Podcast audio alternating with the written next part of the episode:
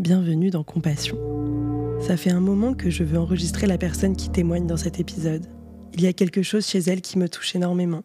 Je l'ai entendue plusieurs fois, en soirée, raconter des anecdotes sur son quotidien dans l'espace public, du café avec ses amis à son lieu de travail, en passant par des événements organisés par des collectifs féministes. Oui, parce qu'elle est féministe, comme moi, et nous avons constaté toutes les deux avec un grand regret les limites de l'intersectionnalité.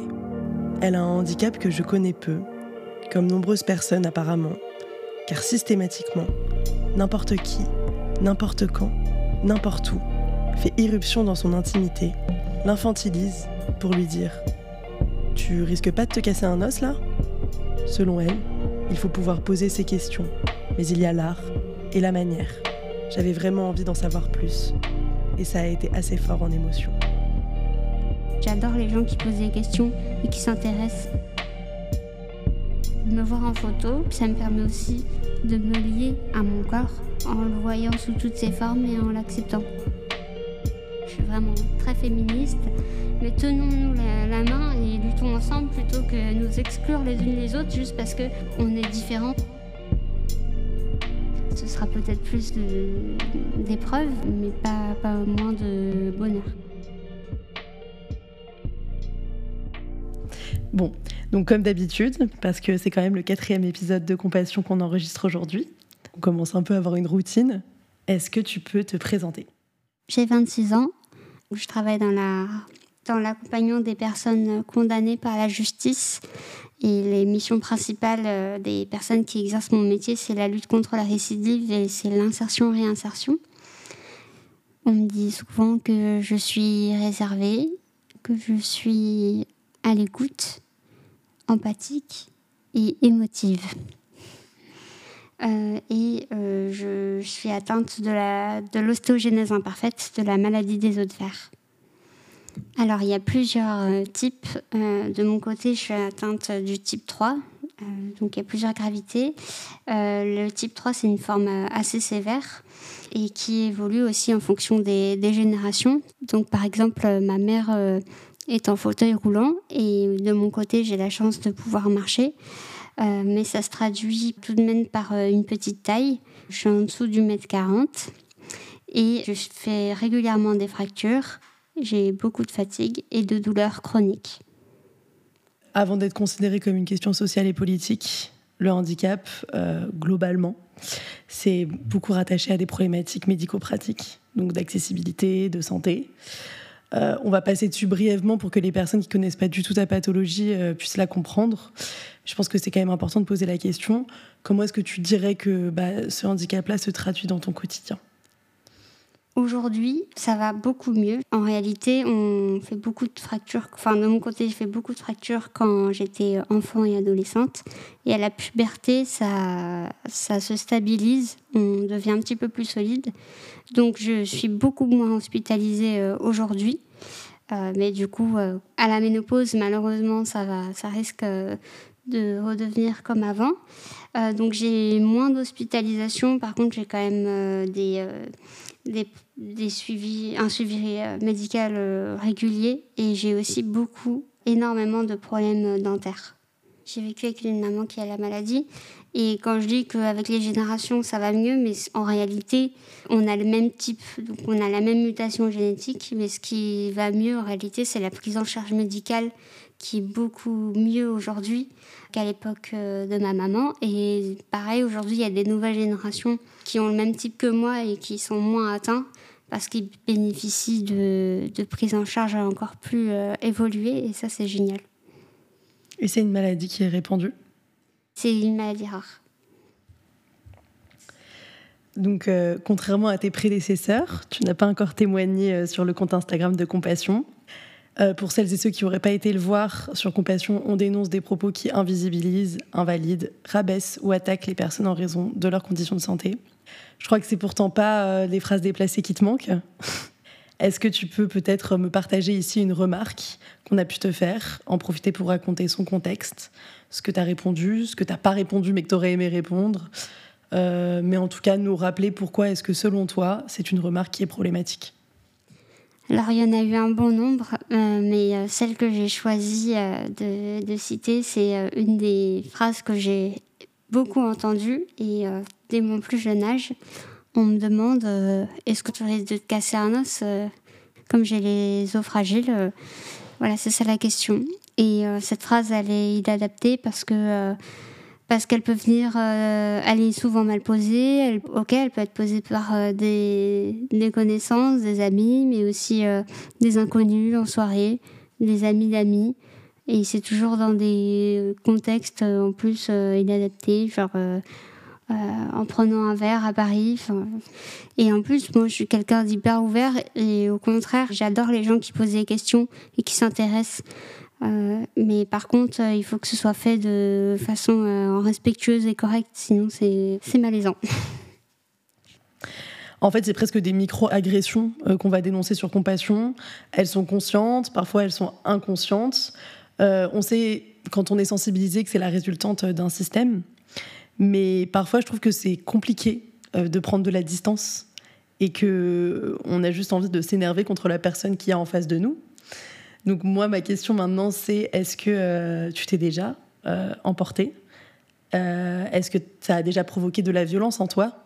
Est-ce que tu l'as laissé sortir? Non, aujourd'hui encore, je ne sais jamais comment il faut réagir. parce que voilà, c'est vrai que avant, j'avais de la colère. Par exemple, quand on m'infantilise, quand on parle comme si j'étais enfant, alors que je suis dans une situation où je ne peux être qu'adulte, par exemple, dans le milieu professionnel et que j'ai toujours une, infantilisation. C'est vrai qu'il y a des fois où je m'énervais. Ah, ensuite, j'ai pris le parti de ne plus rien dire parce que je voulais plus renvoyer quelque chose d'agressif parce que c'est pas du fait des gens que que je renvoie quelque chose d'infantilisant, c'est euh, du fait de ma condition. C'est pour ça qu'aujourd'hui, euh, je sais pas, je sais toujours pas comment il faut réagir. Euh, surtout que ce qui est compliqué, c'est quand ça m'arrive avec, euh, des proches. Euh, ce genre de situation parce que quand je dis rien, bah ça crée un malaise parce que la personne à côté de moi, elle a senti qu'il y avait quelque chose qui s'était passé, mais elle n'arrive pas à mettre un mot dessus parce qu'elle n'est pas du tout sensibilisée au validisme.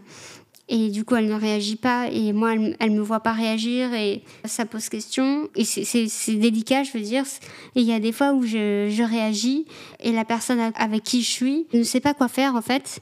Là où ça me met en colère, c'est que euh, ok, tu sais pas, tu sais pas comment réagir, t'es pas éduqué à la question, mais alors pose-la la question, dis mais pourquoi tu as réagi comme ça, pourquoi ça t'offusque autant, mais généralement euh, les questions ne sont pas posées. Et du coup parfois je me dis bah je vais lui expliquer pourquoi ça m'a offusqué, mais je, sens qu'il n'y a pas de prise, en fait la personne elle, elle acquiesce ce que je dis et puis on passe à autre chose quoi. Je suis pas assez je, je suis pas assez forte pour euh, pour réformer son mode de pensée sur la question et je sens pas vraiment que j'ai été euh, entendue et comprise dans ma réaction. Je sens pas forcément de soutien. Et euh, est-ce que ça t'est aussi déjà venu à l'esprit qu'en dehors de l'échange avec la personne qui potentiellement t'a porté préjudice ou qui euh, a tenu un discours qui pourrait potentiellement engendrer de la violence à ton égard, est-ce que tu as trouvé des espaces pour te faire entendre autre que de répondre à cette personne-là, pour te soulager bah oui, c'est avec mon copain parce qu'il est lui-même euh, touché par le handicap, donc euh, lui, il est complètement sensibilisé à la question. Pourtant, mes amis sont souvent militants dans l'âme, mais euh, c'est vrai qu'ils sont militants sur d'autres questions. Et le handicap, c'est pas quelque chose qui les touche forcément. Et tu parles beaucoup, il me semble, sur ton compte Twitter de la convergence des luttes. Et je me demande si c'est justement pas parce que le handicap et le grand absent Mais effectivement, c'est vrai que moi je suis sensibilisée sur la lutte contre le racisme, sur la lutte contre les discriminations en général, la lutte euh, contre la xénophobie, le féminisme. Je suis vraiment très féministe. J'ai une amie avec qui euh, je partage euh, vraiment la cause du féminisme. Et on va souvent à des festivals, à des ateliers, à ce genre de choses féministes. Et elle, elle est valide, elle est blanche, elle est cisgenre. Moi, je suis blanche. Euh, j'ai un handicap visible et invisible parce que en fait, je, fais, euh, je suis de petite taille, mais les gens ne m'assimile pas comme une personne de petite taille. Il m'assimile soit à une enfant, soit à une, femme waouh, qui est vraiment très très petite. Et, et je ne sais pas pourquoi, à chaque fois, c'est le même schéma qui se répète, si bien qu'aujourd'hui, je n'ai même presque plus envie d'y aller.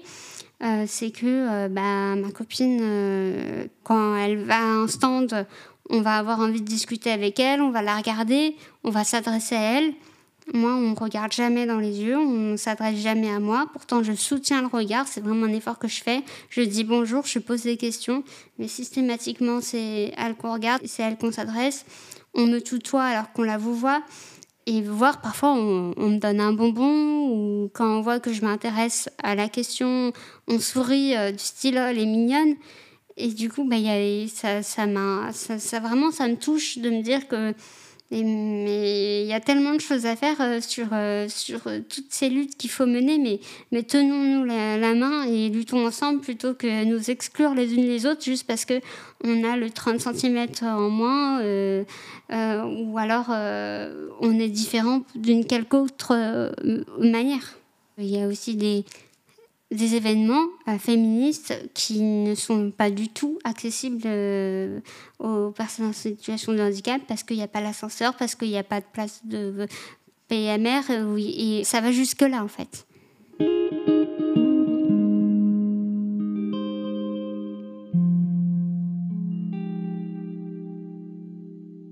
J'aimerais bien revenir un peu sur ton parcours de manière plus détaillée.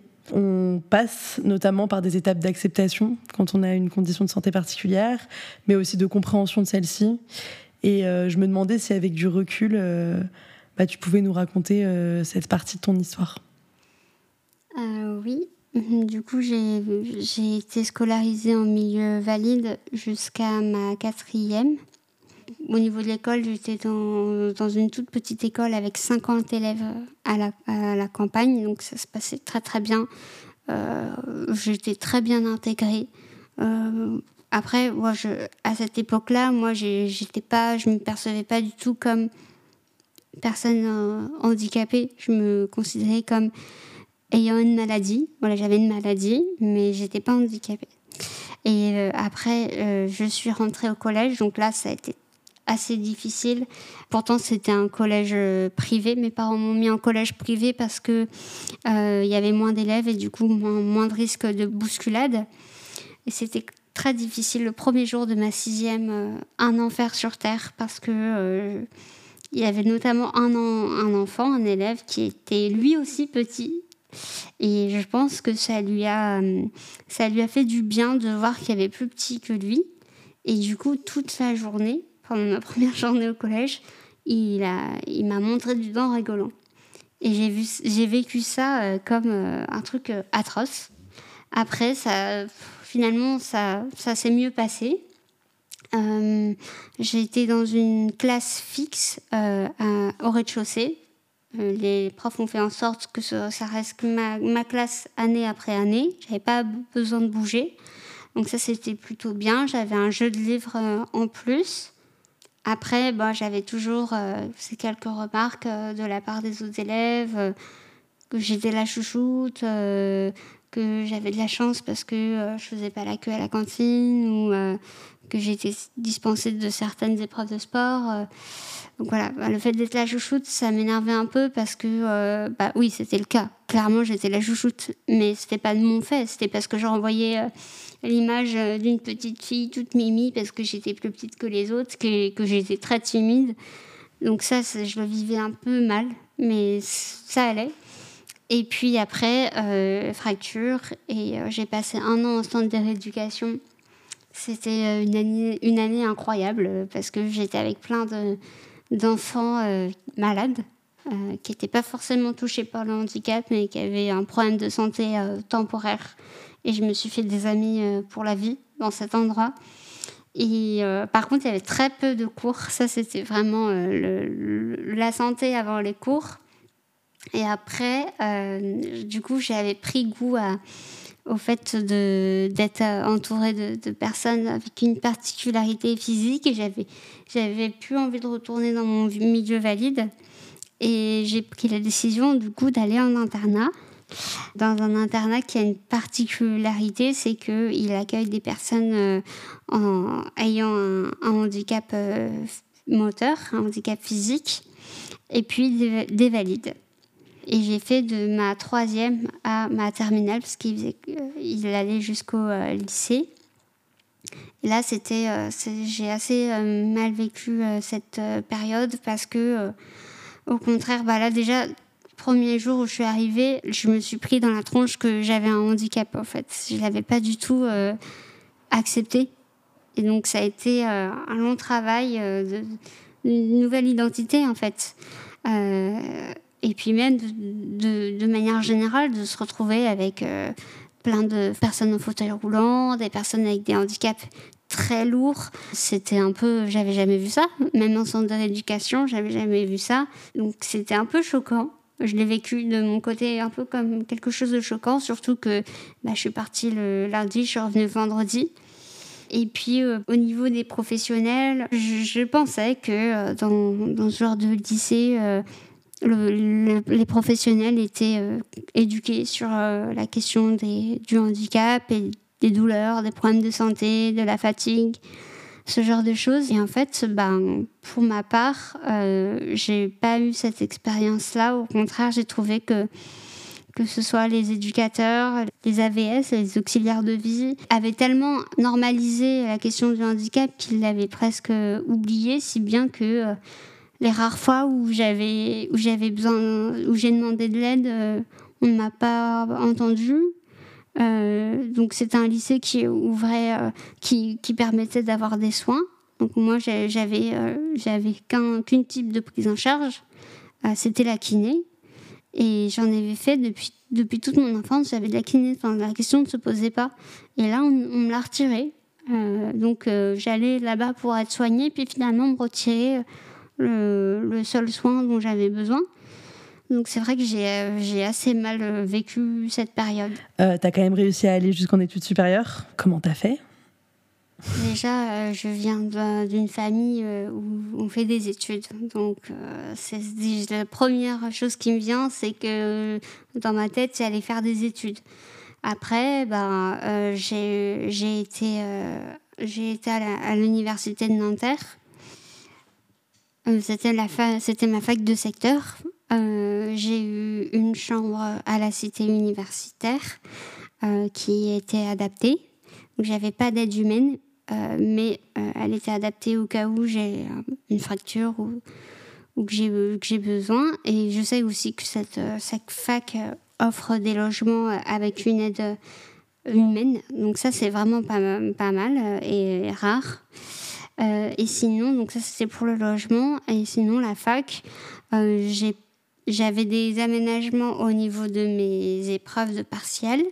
Sinon, je n'avais pas euh, d'aménagement.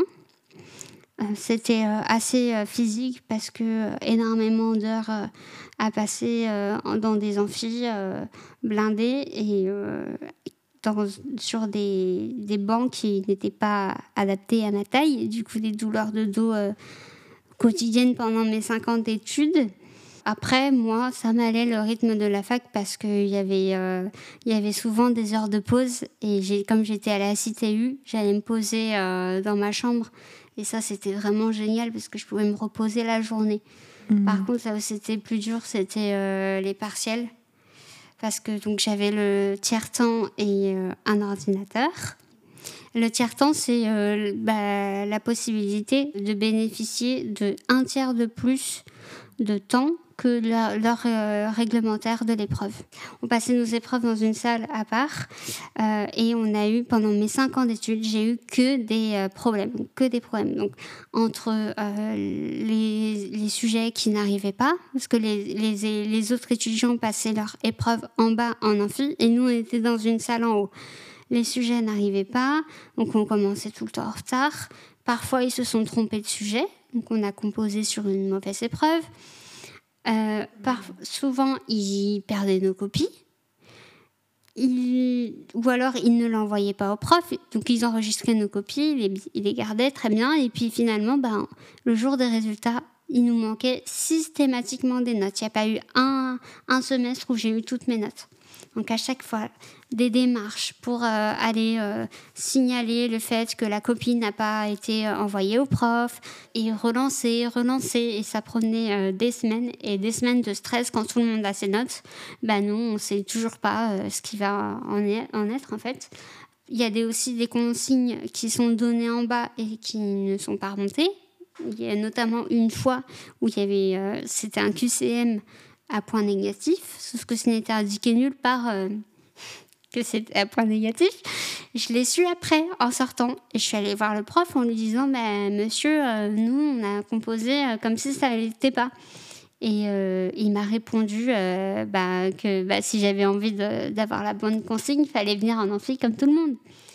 Il y a même eu une fois où j'avais, toujours pas ma note, du coup j'ai relancé le prof. Et le prof m'a incendié par mail parce que euh, bah, ma relance, du coup, faisait que ma copine n'était plus anonyme. Mais euh, en même temps, euh, je, préfère avoir une copie qui n'est plus anonymisée et notée que pas de notes, en fait. Donc ça, c'était pendant les partiels, mais on avait aussi des interros pendant les TD. Et j'ai eu des chargés de TD qui ont refusé de, de m'appliquer mes, mes aménagements, quoi. Oui, donc ça, et quand, euh, quand ce genre de choses t'arrive, est-ce que tu as un bureau euh, à la scolarité où tu peux aller te plaindre euh, Est-ce que tu bénéficies d'un soutien quelconque ou pas? Alors, il y, avait une dame qui s'occupait de ça, mais c'était une secrétaire administrative, hein, donc euh, ça l'a, ça, elle, ça l'a, oui, bah il manque une note, bah bon, bah je vais envoyer un mail au prof, et puis enfin, elle se, se rendait pas compte des enjeux en fait. Sinon, il y avait un service handicap, mais bon, encore une fois, il faut se déplacer au service handicap, donc beaucoup de beaucoup de démarches quoi. Un parcours du combattant pour arriver à un bac plus 5 quoi. Oui. Sans redoubler. Non. Bravo. Merci. Et d'ailleurs, les derniers chiffres que j'ai trouvés, c'est que en 2023, 81% des personnes reconnues handicapées ont un niveau de diplôme inférieur au bac, contre 56% euh, de la population totale en France. Seulement 7% ont un niveau de bac plus 2 ou plus, contre 27% de la population totale. Bon, donc tu as fait tes études de droit et aujourd'hui tu travailles. Enfin, je fais beaucoup de stages. J'ai fait des stages en cabinet d'avocat et là, je me suis rendu compte que physiquement, c'était pas possible. Euh, enfin, moi, je, moi, je me sentais pas de le faire. Euh, parce que c'est. Donc, j'ai fait un stage notamment dans un cabinet qui faisait du droit pénal. Et en fait, tu passes ton temps à courir entre euh, le cabinet, le palais de justice, où tu attends des heures et des heures dans des, sur assis sur des bancs en bois. Euh, et qui, qui te casse, en fait, c'est littéralement physiquement. Euh, tu vas en prison, tu vas à l'hôpital psychiatrique, tu vas voir tes clients euh, chez eux, enfin, tu passes ton temps à courir partout et tu as des heures de travail à rallonge. Du coup, grosse déception. Et après, bah, j'ai fait, fait des stages en tribunal ça s'est très bien passé. Et puis euh, finalement, bah, je voulais me tourner vers un, métier où il y a plus un accompagnement sur le long terme. Et puis euh, c'est vrai que moi, j'ai mon, père est, euh, est, prof de sociologie. Et du coup, j'ai grandi en, avec un père qui me disait, enfin, qui m'a inculqué le fait que nos comportements et ce qu'on est est déterminé, certes, par notre personnalité, notre libre arbitre, notre histoire, mais euh, aussi par notre socialisation. Et c'est quelque chose qui m'a énormément marqué et qui fonde un petit peu ma perception du monde. Et j'avais euh, et quand j'ai fait du droit et que je me suis tournée vers le droit pénal, j'ai étudié la criminologie et là, je me suis dit, euh, euh, bah, peut-être que si j'avais grandi dans un autre milieu, si j'avais fréquenté d'autres personnes, bah, peut-être que moi, je serais condamnée par la justice. Et euh, un sentiment de, de révolte et en même temps un sentiment d'empathie par rapport à, cette situation. Et je me suis demandé comment je pouvais aider au mieux pour réparer un petit peu cette, cette injustice quelque part.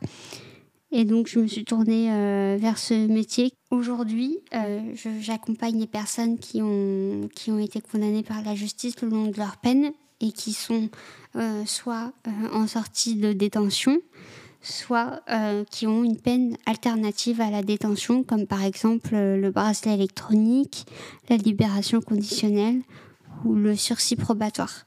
Donc je, reçois régulièrement les personnes condamnées et le but de ces entretiens, c'est de faire un point sur le respect de, leurs obligations judiciaires et puis euh, de, sur euh, leur euh, insertion, réinsertion, donc comment je peux les accompagner au mieux, pour comment je peux les orienter vers l'association qui correspond le mieux à leurs besoins, vers une prise en charge sanitaire, sociale qui correspond au mieux à leurs besoins.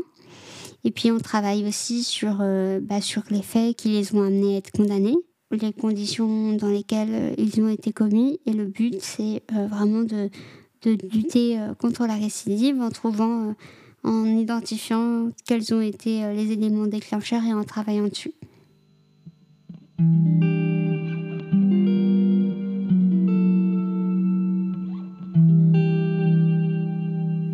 Dans mon dernier épisode, le live que j'ai enregistré au magasin Généraux, on a beaucoup discuté du rapport au corps. Et c'est une question qui est centrale euh, quand on parle de handicap. C'est pas toujours évident d'être à l'aise euh, dans son corps quand on ne rentre pas dans toutes les petites cases de la norme physique. Comment est-ce que toi, tu vis ton rapport à ton corps? Je dirais que c'est un combat perpétuel euh, que je mène depuis, depuis que je suis là, d'aimer mon corps. Je suis encore. J'y suis presque. Euh, c'est une progresse, mais ça va arriver. J'espère que ça. Je, me dis que ça va arriver un jour parce que j'ai mis plein d'efforts. Comme euh, bah, avant. c'est bête, mais euh, je supportais pas qu'on prenne en photo. Ou alors, il fallait que ce soit moi qui choisisse l'angle. On en prenait 30 et puis j'en gardais une. C'était vraiment. C'était lourd. lourd pour moi et puis pour la personne euh, qui faisait les photos. Maintenant, je prends les photos et puis euh, je les garde. Je me pose hmm. plus de questions. Et le fait de me voir en photo aussi, ça me permet aussi, parce que finalement, on ne sait pas à quoi on ressemble vraiment. On nous voit euh, dans les miroirs, mais dans le miroir, c'est pas sous tous les, tous les angles, donc on ne sait pas quelle image on envoie. Donc me voir en photo le plus, le plus possible, ça me permet aussi de de me lier à, à, mon, corps, de me relier à lui en, en, le voyant sous toutes ses formes et en l'acceptant. T'as un copain? J'ai la chance d'être avec euh, la même personne depuis 12 ans et on s'est mis ensemble à l'âge de 14 ans. Euh, moi j'ai un handicap, mais je, je marche. Euh, et mon compagnon a un handicap et il marche aussi. Donc en fait, on a deux handicaps modérés euh, entre gros guillemets. Est-ce que tu penses que le fait que vous puissiez partager justement euh, euh, cette question-là, ça vous unit d'autant plus? Ah oui, ça nous, ça, c'est vraiment un réel, un réel confort de partager ça avec lui. Parce que même, mes parents ne sont pas sensibilisés, même ma mère qui est en fauteuil, elle n'est pas du tout sensibilisée à la question. C'est vrai qu'elle, le handicap dans sa tête, c'est fauteuil roulant. Euh, tu as une relation qui donc euh, doit prendre de la place dans ta vie. Je suppose que tu te projettes aussi euh, avec cette personne. Et donc peut-être que vous avez des envies comme prendre un appart, peut-être qu'un jour vous aurez des enfants, vous vous marierez, j'en sais rien. Plein de choses qui sont en fait dans les schémas, on va dire, traditionnels du couple. Et moi, je me demande si on aborde ces questions différemment quand on a un handicap. En plus, tu m'as dit que ton compagnon en avait un aussi. À quel point est-ce que ça va euh, amener de nouvelles questions ou pas? Je, je, vais parler en mon nom, mais euh, mon compagnon, je ne sais pas s'il a la même vision des choses que moi. Pour les enfants, euh, oui, on y pense. Par contre, moi, je n'ai pas envie de transmettre ma maladie, du coup, il faudra qu'on fasse la FIV. et sinon, moi, je me pose plein de questions par rapport à comment on va faire pour tout ce qui est matériel en fait pour euh, moi je ne sais pas comment je vais faire pour porter mon enfant parce que je peux pas porter de charge lourde. Donc euh, comment je vais faire pour porter un, bébé? Comment je vais faire pour euh, pour mener ma vie? Où j'ai déjà du mal à, la mener parce que je suis tout le temps fatiguée que j'ai tout le temps mal donc comment je vais faire pour pour accompagner un enfant sans que lui ça lui porte atteinte? Donc beaucoup de charge mentale sur l'organisation. mais on y pense. Par contre, je sais qu'on que c'est tout à fait possible qu'on ait des enfants. Je pense juste que ce sera peut-être plus, plus d'épreuves, plus de, mais, mais pas, pas moins de bonheur. Est-ce qu'il y a des moments où maintenant qu'on a parlé un peu de, toutes ces choses euh, qui pouvaient euh, t'habiter, euh, de ces doutes, de ces réflexions qu'on t'a faites, où tu as eu envie de t'insurger, de faire changer les choses? Et si oui, est-ce que tu as trouvé un moyen pour le faire? J'avais envie de, de m'engager dans une association féministe. Sauf qu'en vrai, pour l'instant, ça m'a, ça réfréné ce qui s'était passé. Du coup, mais je, par contre, j'ai envie. Je, faut, il faut que je trouve le temps et le moyen de le faire, mais j'ai envie de le faire. Est-ce qu'il y a des grandes figures de la lutte euh, qui t'inspirent ou euh, des personnalités en lesquelles euh, tu peux te reconnaître, des récits qui t'ont marqué? Tu en as déjà parlé dans tes podcasts, il me semble, c'est Elisa Rojas qui a la même maladie que moi et qui a fait des études de droit, qui est avocate et qui, euh, bah, qui, qui, est une grande militante euh, et qui dénonce euh, plein de choses, et notamment le validisme, et qui a écrit notamment le livre Mr. T et moi, qui était incroyable et que je recommande à toutes et à tous. Donc toutes les oppressions dont on discute, qui sont subies par des personnes handicapées qui vivent dans des sociétés construites par des personnes valides pour des personnes valides sont les conséquences d'un système bien nommé, que tu as nommé d'ailleurs plusieurs fois, le validisme. Il y a plusieurs euh, façons d'aborder le sujet, euh, des façons de le voir, mais aussi des façons de le vivre. Pour toi, euh, comment est-ce que tu pourrais me définir le validisme? Pour moi, le validisme, c'est la théorie selon laquelle les valides sont considérés bah, comme la norme et par conséquent, les personnes en situation de handicap sont anormales. Et euh, découle de cela le fait que euh, bah, leur parole est, euh, est infériorisée et moins entendue, moins prise en compte. Tu as eu l'impression, toi, au cours de ta vie, qu'on a parlé à ta place ou qu'on t'a pas écouté? Oui, beaucoup. Et pour finir, est-ce que tu aurais un conseil à donner à des personnes non sensibilisées qui veulent peut-être éviter de se retrouver sur compassion ou euh, tout simplement euh, d'avoir des comportements déplacés Je leur dirais intéressez-vous, posez des questions, faites attention aux mots que vous dites, mais vraiment soyez euh, ouverts d'esprit et gardez en tête que il n'y a pas de lutte sans la convergence des luttes. Je suis Karakan Compassion est un podcast que je réalise. Il est diffusé sur toutes vos plateformes d'écoute. Merci à Iris Gastelu pour la production éditoriale, à Omer Abdrabo pour la musique et le mixage, et à Pauline Lenours pour l'illustration. Vous pouvez retrouver tous les témoignages de compassion sur le compte Instagram du même nom. Et je vous dis à bientôt pour un nouvel épisode.